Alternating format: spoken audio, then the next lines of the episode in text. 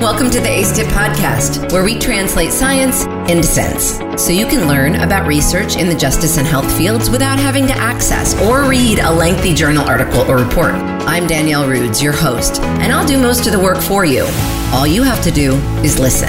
ACEDIT is a cool and super helpful product brought to you by the NIDA funded Justice Community Opioid Innovation Network, or JCOIN, through the Coordination and Translation Center, CTC, housed at the Center for Advancing Correctional Excellence, ACE, at George Mason University. For more information, check out jcoinctc.org. Now, let's get started.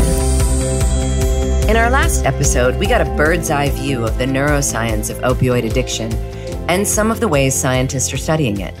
In this episode, we discuss one particularly important phenomenon that works to perpetuate problematic opioid use withdrawal, or what happens to the body when opioids begin to break down. We know that opioids cause a waterfall of changes to the brain and other parts of the body. So, what happens when those changes begin to lose their engine? As you undoubtedly know, the body does not simply revert back to factory settings. For those taking short acting opioids like heroin, withdrawal symptoms set in in about 6 to 12 hours after last use. For those taking long acting opioids like methadone or buprenorphine, withdrawal symptoms set in about one day or 30 hours after last dose. First, you feel agitated, anxious, your muscles ache and spasm. You're yawning, but you can't sleep. You sweat with goosebumps like your body's forgotten how to work. Then you start to experience abdominal cramping, diarrhea, nausea, vomiting, and tremors. It's 72 hours of hell, and without proper medication, it may be up to two years of mood swings, cravings, drug dreams, anxiety, depression, irritability, agitation, insomnia, poor concentration, and a daily war to avoid triggers. Without proper medication, it is very likely that every day, all day, your brain will tell you to go use.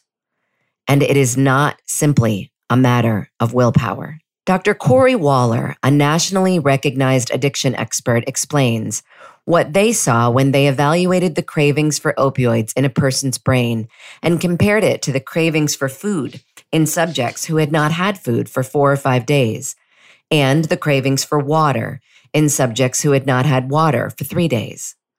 When the researchers tested how much the dehydrated brain craved water, Dr. Waller likens the area of the brain that lit up in response to the water to the size of a baseball.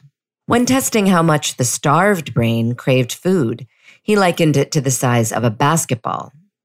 When the opioid craved brain was scanned and tested for opioid cravings, he likened the strength of the reaction to a baseball field. And those cravings were the same, whether a person was 30 days, 90 days, or two years post use. And the way the cravings work is that they are unrelenting, which means a person has to make a decision every few minutes or so not to use. But our ability to make a good decision is weakened when we have to make a lot of decisions. Imagine having to make the same decision over and over all day. By the end of the day, decision fatigue almost assures that we will reuse. Another dark side of withdrawal is the role it plays in opioid overdose deaths. A person who withdraws without any medication to help address their cravings now faces the world right at the point that two major risk factors have converged the withdrawal and the lack of opioids has lowered their tolerance, and the lack of medication has increased their desire for more opioids. They are now at a higher risk for overdose than ever before withdrawing. And where might a person withdraw from opioids without any medication to address cravings?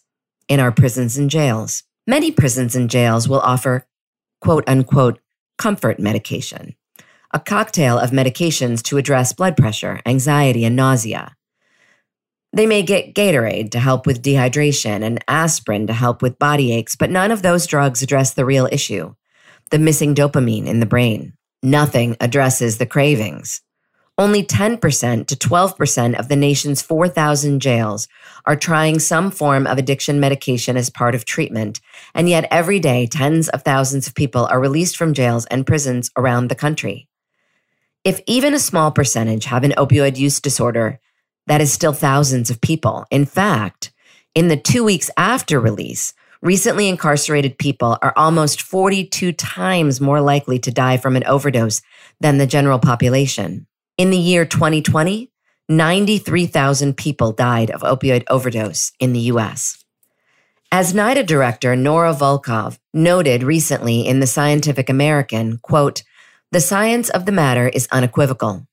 Addiction is a chronic and treatable medical condition, not a weakness of will or character or a form of social deviance, but stigma and long-standing prejudices, even within healthcare, lead decision makers across healthcare, criminal justice, and other systems to punish people who use drugs rather than treat them. Unquote. Nowhere is this choice more evident than in the disparity between the treatment of pregnant women with OUD or opioid use disorder in incarceration settings as compared with those with OUD who are not pregnant. A majority of prisons and jails offer opioid use disorder medications, typically methadone, as an option to pregnant women with OUD and then discontinue the medication post delivery. The practice is fueled by the grave harm withdrawal can cause to pregnancy, and it is a concern for the unborn child. This approach reveals the real lack of compassion for those people with opioid use disorder, as if the woman, no longer pregnant, also no longer matters. Whether it's a woman forced into agonizing withdrawal hours after giving birth, or others who find themselves incarcerated and untreated, the policy to treat one during a pregnancy humanely, but not treat all people humanely, is a choice.